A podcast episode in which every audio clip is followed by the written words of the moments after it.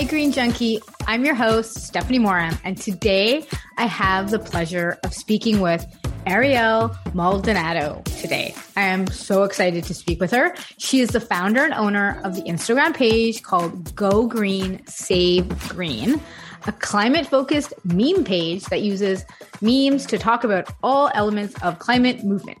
He's been finding a variety of ways to use memes to break down climate science, share collective experiences, and share climate news and solutions that are happening in the world. If you love learning new ways you can reduce your impact on the environment, please subscribe to the Green Junkie podcast on whatever platform you get your podcast. That way, you never miss another green living episode. Hi, Ariel. Thank you so much for being here. Hi, how are you? I'm good. I'm happy to have this conversation with you today. So, I would love for you to just start off by telling us a little bit about you and how you kind of started on your sustainability journey. Yeah, so I live in California. I'm in my mid 20s now. When I started the page, I was, I think, uh, 22. Um, my background is actually not in climate science or anything like that. It wasn't really on my radar until like 2017, 2018. And I just started watching all these like AJ plus videos and it kind of stuck. My background um, is actually an artist. So yeah, I do ceramics. That's what I got my actual degree in. I teach pottery on the side. I work for an environmental pro- nonprofit as like my main job. And currently outside of pottery, I'm focused on rug tufting, like making rugs. Oh, cool guns. Yeah. So that's cool. I didn't know all of that about you. That's super cool that you're an artist and doing pottery. Uh, I love that. So you started your Instagram page and was there something specific that you were like, I need to start an Instagram page. I need to start telling everybody everything that's in my brain right now. I need to start sharing, you know, on climate change and all that. Was there something very specific that sparked you to, to start that? No, I would say that it was more like a snowball effect. And it was just something that started kind of rolling around in my head. Like I mentioned earlier, I started seeing kind of like these AJ plus NowThis videos. I started reading more about it. I started personally getting worried about it. And I realized that none of my friends were really talking about it or into it. And in retrospect, when I look back at a little bit of like the history of who I am, when I was, you know, like 13, 14 or whatever, and I had, you know, a Yahoo account. And like when you go to Yahoo, they have all those like articles there. I used to like call up my friends and be like, wow, look at this article that I read. And I feel like Go Green is like the adult version extension of me like calling up a friend and sharing them an article that I found. Um, but no, originally it started out as an Instagram because I was incredibly shy and I didn't think that anybody was going to take me seriously. When I started the the page. At the time, it was a lot of zero waste suburban moms that were in the green space. And that's what kind of dominated like it was very zero wastey at the time and stuff like that. And i mean i was a super broke college student so i couldn't really apply any of the tips or content that they were putting into my own life. And so i wanted to just start sharing information and start focus on like little things that people could do. And i didn't show my face or let anybody know who i was for a long time. I think it wasn't until i was around 10k that i started telling people in my life like I run this page just because I was so shy. And I, so it was actually it occurred, somebody mentioned to me before I started the page, like only about three or four people knew that I had started the page. And one of them was like, well, what if you did a YouTube channel? And I, I was a hard no. I was like, absolutely not. um, the Instagram, I was able to stay really anonymous because it was all suburban moms. I was like, nobody's going to listen to like this this Mexican college girl from California. And so far I've been proven wrong. People do care what I have to say. They definitely care what you have to say. Definitely, definitely, definitely. So, were you, so you said you shared like Yahoo articles. So, you also the friend that would like text a bunch of people like memes and stuff? Because like your whole Instagram is like you said, you like share memes with people. I'm probably saying memes wrong. Is it mimes, memes? I never say it right. That's what you do mostly on your Instagram. So before you started your Instagram, were you that person that was also sharing, you know, funny stuff as well? Uh yeah, but I wouldn't say like more than the average person. Like I wouldn't say that. I think that if you asked anybody in my life prior to me starting the page, could you like envision this? respectfully, if anyone I know hears this, I think everybody would have said no. um, even I would have said no, you know? So, like, I'm not upset. I think that I was definitely, it came out of left field and it was definitely something that surprised me and all the people around me. Um, yeah. and what kind of, do you try when you're sharing on Instagram? Do you try to keep it light and fluffy, not necessarily fluffy, but light and humorous? Or do you kind of do a mix of everything where, you know, you're being a little bit more serious with the graphics you're sharing versus like sometimes it might be something a little bit funnier? I definitely mix it with more serious things. I have definitely come to like co- the conclusion that there needs to be room for both enjoyment and acknowledgement of like how serious the situation mm-hmm. is if we don't acknowledge how serious the situation of climate change is and like address root causes and talk about things that make us uncomfortable, I genuinely don't think we can solve it. But at the same time, if the only thing we talk about is like how bad everything is, people are not going to engage, people are going to disengage. So I think it's really important to have hard conversations, but also make it as an enjoyable space as possible so that people are more open and willing to hear various perspectives that they might not have considered previously. And and that's what I kind of like about your Instagram. It's it's kind of people having conversations. It's not just you necessarily telling people what to do, but hey, did you think about this? And they are harder conversations. You know, my Instagram is completely different from yours in the sense of like I'm kind of just like trying to get the needle mo- moving at the bottom, where you're kind of like at the other end going, hey guys, hello, are you going to wake up or not? like there's a crisis right now. And that's why I do like your Instagram because you're having those harder conversations that other people don't have. And if people don't want to have those conversations, then you probably shouldn't be on your Instagram. yeah, definitely. And I also try, I want to say was probably, I mean, being here in the US, like I want to say a real turning, pivoting moment for me. And deciding how I communicate with people that disagree with me was definitely during like all the BLM protests of 2020. Me being one person, luckily I can just kind of pivot conversation and what I talk about at any given moment. I'm not beholden to any organization or company or brand or anything like that. So at that time there was just so much confusion and information and like so many feelings and it was just so much like happening here. And i was talking about a lot of those issues and i realized at a certain point like our, it was obviously like a very lightning rod issue and so people were disagreeing with things that i was putting out there. And at a certain point i had to sit down and ask myself like is it more important for me to have a little quip that like people online i'm going to get like points of nothing or is it more important for me to like actually reassess how i communicate with people who either aren't understanding or they've never been whether it's like willfully misunderstanding or they just don't agree? Like it kind of clicked to me like having hard conversations does have serious impact. And so after that, I started not having as many little like clapbacks and I started trying to genuinely engage people and question people. And like, even when, you know, they're being uh, difficult and annoying, remain respectful and have those conversations. And I think so far it's paid off. And I've definitely tried to talk to other people in the creative space of like, when you come across a troll or when you come across somebody who, you know, is not how do I say this. You just come across somebody really annoying and they're just like kind of commenting on your page constantly, you know? Mm-hmm. Like at a certain point, you know, I, I, my bigger goal is to actually get them engaged and listening and open to whatever I'm saying than it is for me to just like shut them down. Right. I get it. And. I think sometimes when you're having those conversations, sometimes shutting it down might be the only solution because it's just not stopping and you're going to just disagree to agree the whole time. But then there are other times where you're going to start these conversations and you can have those respectful conversations. I've had respectful conversations on the internet and we don't agree with things. And when I say we, I don't mean you, like other people. And then there's other times when I have people just sending me these horrible messages like, I don't even remember what it just what these messages are. And they're just like attacking me because I'm telling people that you don't have to be perfect. You know what I mean? Like my biggest thing is I don't for me personally when it comes to this space if you're just getting started in the sustainability journey, people get so like deer in the headlights where like I have to do all the things and I love to explain to people you don't have to do all the things at one time. Like work your way to it. And I just had someone rip me a new butthole telling me that people should be perfect and da da da. I was just like, okay, we're not going to agree on this. I'm just going to shut down the conversation. Like I tried to explain my point, but I get how you have bigger conversations sometimes, and your mission is to not necessarily change people's ideas, but just be open to other points of view. Which yeah, and that's why I like your Instagram.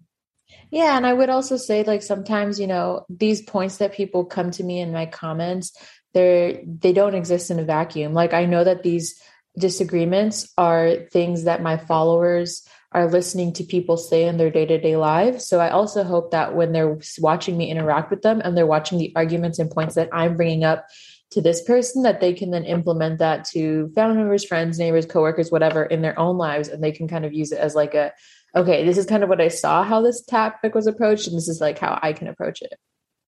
Yeah, definitely. And so I know like you talk a lot about climate change. That's like one of your biggest focuses. So I know you also talk about like climate optimism. So what is that exactly? Because I know what I would say it is, but because you know, like in the green space, sometimes it's like it's heavy and it's dark and people feel a lot of eco guilt and stuff like that. So what do you what is climate optimism for you? Yeah, climate optimism is first and foremost the belief that the world isn't going to just uh, fall off one day. It's the belief that people can come together and that they can, you know, solve these issues. Me personally, don't get me wrong, I am worried about the impacts of climate change because even if we were to snap our fingers today and solve everything, we're still going to feel some of the effects. And like those effects, they do worry me.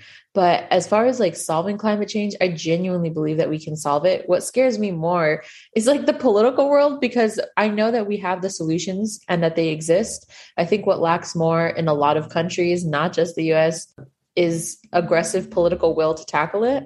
So I hope that climate optimism, through climate optimism, if people understand that solutions exist, that they are more willing to push and advocate for them. Recently, I've kind of come to the come around to the idea that like my page has evolved a lot. And in the beginning, it was very like, this is what you can do as an individual. And then, you know, eventually it started tackling like root issues and capitalism, colonialism, and all these other things. And then you know, when the Amazon fires were happening during like the pandemic and stuff, I was like, oh my God, or like right before the pandemic, um, I was like, oh my God, like nobody is paying attention to this. Nobody's like, this isn't being reported. So I started sharing that. And then at a certain point in the last two years, the news kind of went from like, nobody's talking about this to we're going to hyper focus on everything that is going wrong and bad. And i realized that there was a lot less there is a lot less emphasis on the fact that solutions exist and we have answers to some of these problems. And it can be really frustrating when you know i see like news articles that share an issue that i know that a solution already exists for and in that article they don't address that. And so then people get these feelings of like well, we have all these problems and nobody's working on it. And I really wish that people, I could tell people, like, well, we do have people working on it. And the fact that you know that this is a problem is like a sign that people are working on it. And we've done more than just identify the problem. We're actually have solutions. But at the same time, like with climate optimism, you can only demand what you know. And if you don't know that solutions are out there, it, it's really going to be hard for you to be optimistic. So, you know, I'm kind of at a point where I no longer just want to educate people about like the bad stuff, but also like these are the things that we should be demanding for. Right. And I think that's, you know, like going back to what we were talking about at the beginning was like having those hard conversations, but it doesn't always have to be like doomsday. yeah. right. And having like those positive conversations like, hey, this is what's going on. And these are some solutions that can be implemented over the next year or this next six months or this or that. So people are more optimistic on what's going on versus the world's going to implode in like a month. you know what I mean? Not that it is, but you know what I mean? And I think it's important, you know, like there's a lot of people that have so much eco guilt, like they, they, you know, like on the other extreme of like, I didn't bring my own reusable containers. I'm throwing stuff in the trash. Like, you know, the small, like smaller things that do add up over time. But like to bring people to, it's okay. you made, you put one thing in the trash. It's not the end of the world. Like, we're all going to be okay.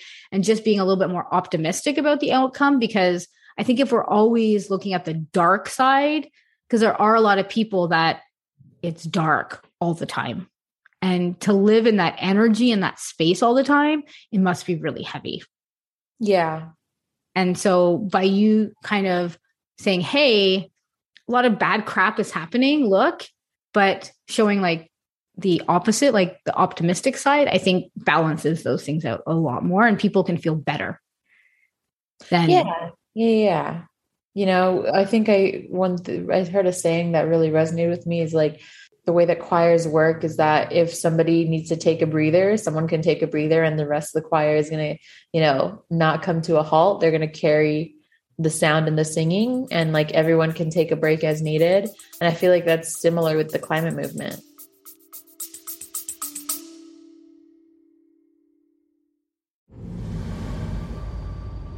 The old gods have fallen and the world descends into turmoil. But amidst nations rallying their armies, a nefarious cult hell bent on chaos, and the new gods attempting to seize control of it all. A spark of hope arises. We are the agents of repair, and we vow to contest these evils. To make the world a better place, no matter what stands in our way.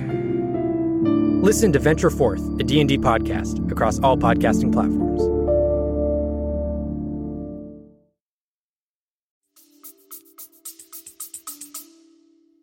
Yeah. And do you talking about climate optimism moving on to like engaging in collective action? So you talked about before like engaging and doing stuff to like help the climate, to help the environment.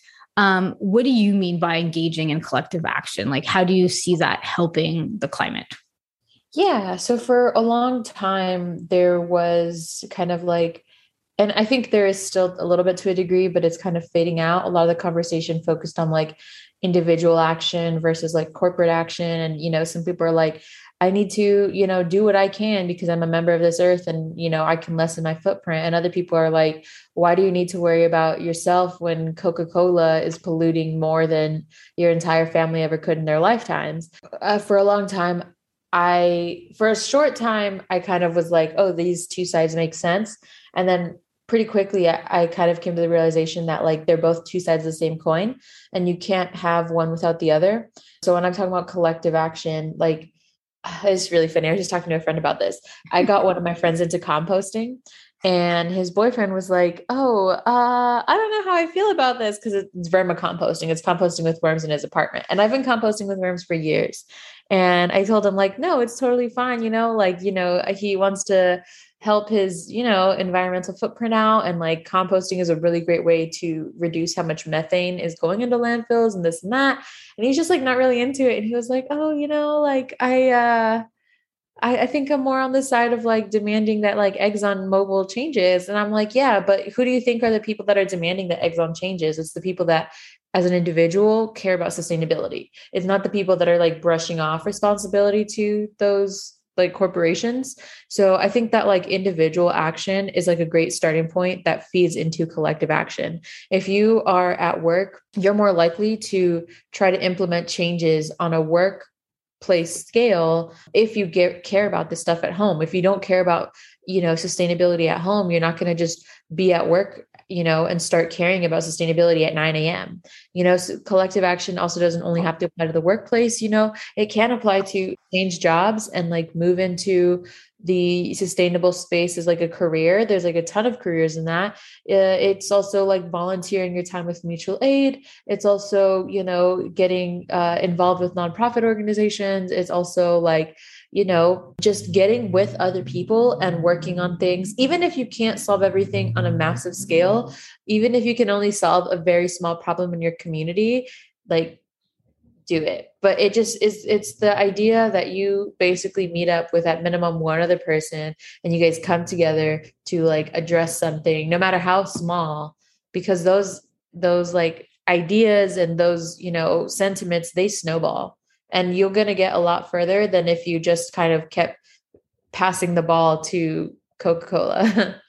right, and I 100% agree with you because often we say, you know, the big companies are going to have the biggest impact, right? So if a big company composts versus just me, obviously the big company is going to have a bigger impact because they're composting on a much bigger scale. But if we all thought that way and no one composted, then You know what I mean? But if Yeah. everyone started slowly composting, our footprint can be big, right? And I uh, I agree when with what you know you said to your your friend. Like, yes, I agree that a big company needs to take action and do certain things to help the climate. But if you just brush off the fact that like, oh well, I'm not going to compost because it's the it's the big companies that you know need to make change for this to be turned around. Yeah, to some degree, yes, but we all have to take some responsibility for the direction our planet's going in, right? Can't just be like, oh well, I'm gonna have like you know no impact. and there's like that. What is that saying that that that proverb that's like about the about the mosquito? I'm going blank right now, but if you don't think you can make an impact because you're too small, you've never been in bed with a mosquito, right? Like Oh yeah. it's just it's those small changes that I feel make a difference. And you know, the more people that compost, you know, hopefully companies will see that.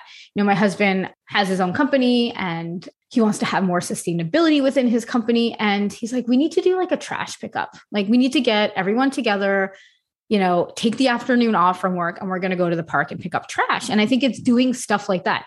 Is he as big as Coca-Cola? No, but he is a rather large company and you know, taking his, you know, 50 employees to go walk in the park and pick up trash is going to have an impact more so than if just Stephanie here walked in the park and picked up trash.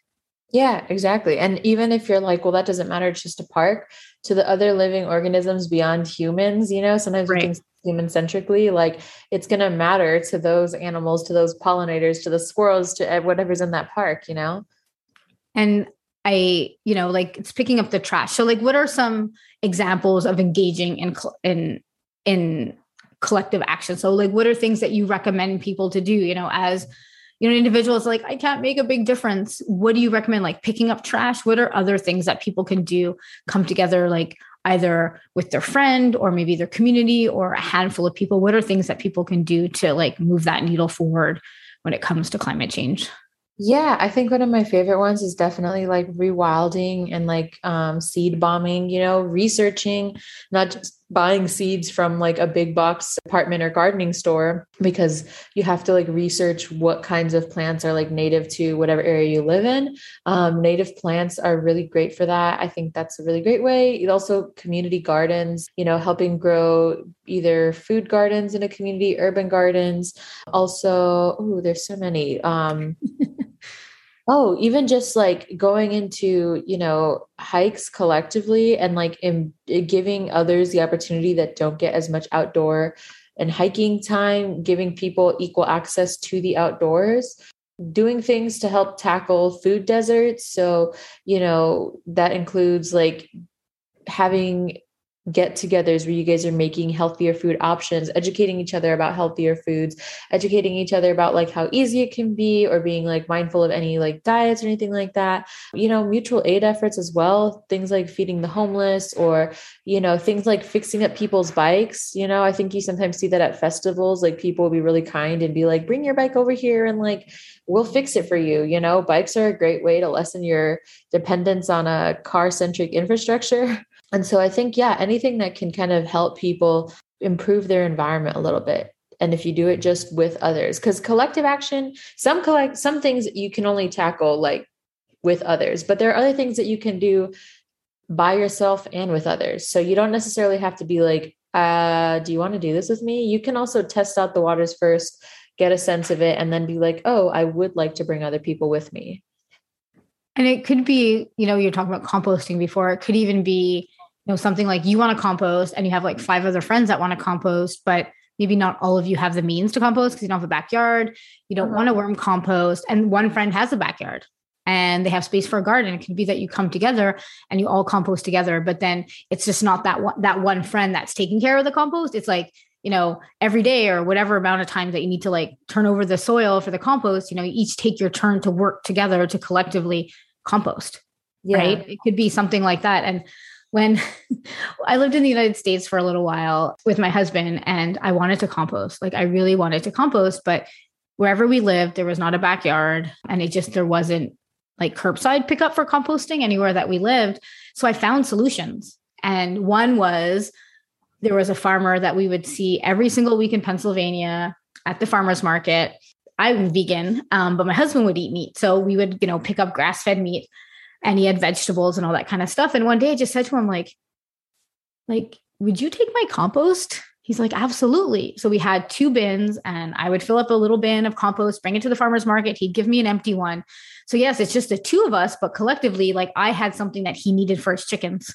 You know what I mean? To feed his chickens. He wanted compost. I wanted to compost. So we came together and I was able to give him that. And then another time was another farm and um, they had like he sold diesel but he made his own diesel and i would fill up my car with it basically with vegetable oil and i would like drop my compost over there and we lived in another part but it was like even just doing that you're like collectively working together because you're making change you're not just trying to do it by yourself and then often other people see what you're doing right like people are following you on instagram and they're like oh wow look what ariel's doing oh my gosh like i need to try this so I think it's awesome what you're doing. And I think it's awesome the engaging collective action because other people will see what you're doing, right? If yeah. you're out picking up trash, how many, like I've picked up trash, some people are like, oh, that's such a good idea. I should really pick up trash. I'm like, yeah, you should. Yeah, go get yeah. a bag and go pick up trash. So I'm not doing it by myself. yeah, agreed with everything and you just said. What type of things, like you talked about things that people can do? Is there something that when you're talking about engaging collective action, is there one thing that you always do that you like want to get your friends together that once a month you do this action? Is there something that you always do like as a group personally? Personally, no, because we're still kind of like up and down with the pandemic, and I haven't seen that many people in Upton. So I'm going a little bit cabin fevery. But um, I'm working with uh, my my day job is an environmental nonprofit called the Climate Initiative, and we're actually I'm helping build up a volunteer organization for like young people. Like I'm working from the ground up. So yeah, it's kind of fun because there we're trying to create monthly events. And right now, some of the stuff that I'm focusing on that are kind of be reoccurring is my favorite is composting because I don't think people realize how important and how simple it is. And like it can be just done on no matter what your living situation is. I have a tiny, tiny one bedroom apartment so, you know, people always tell me I have no space and I'm like, neither do I. So I, I speak from experience, like this is possible. Other things that I'm trying to do through that organization is get into like emergency preparedness. You know, I think a lot of people think of emergency preparedness as like, you know, I'm just going to go run off into a bunker and just wait out whatever thing is happening at that time, name a scenario.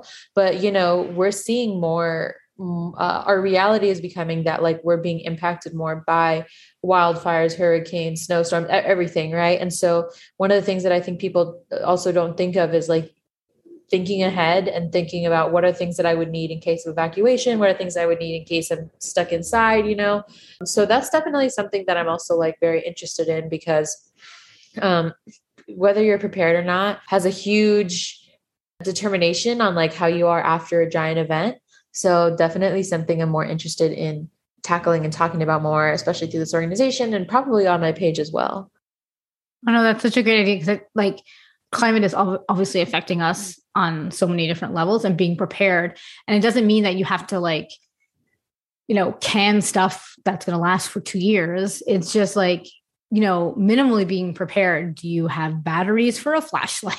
you know what I mean? Like, you'd be surprised how many people don't have flashlights or batteries right? Yeah. Or do you have matches to start a fire if you need to start a fire? Do you like just even small things I think are important for people to be prepared. It doesn't have to be as extreme as I need to have, you know, dried food and everything has to be canned and I spend 4 days canning so I have tomatoes for like 5 years. oh, I totally It can be that. It can be, right? If you choose to, but I think it's also just I think it's being mindful and just noticing how things are changing around us. Yeah, I totally agree. I mean, you know, definitely like for me, as I think about these things, it's kind of interesting to see like intersections of like how zero waste can actually, or like maybe not zero, zero waste or low waste living actually does have some crossover with emergency prep because a lot of people, when they emergency prep, they just buy like disposable versions of things. But there's actually a lot of things that you can do, right? Like in an emergency prep bag, a lot of women are like, oh, pads, tampons.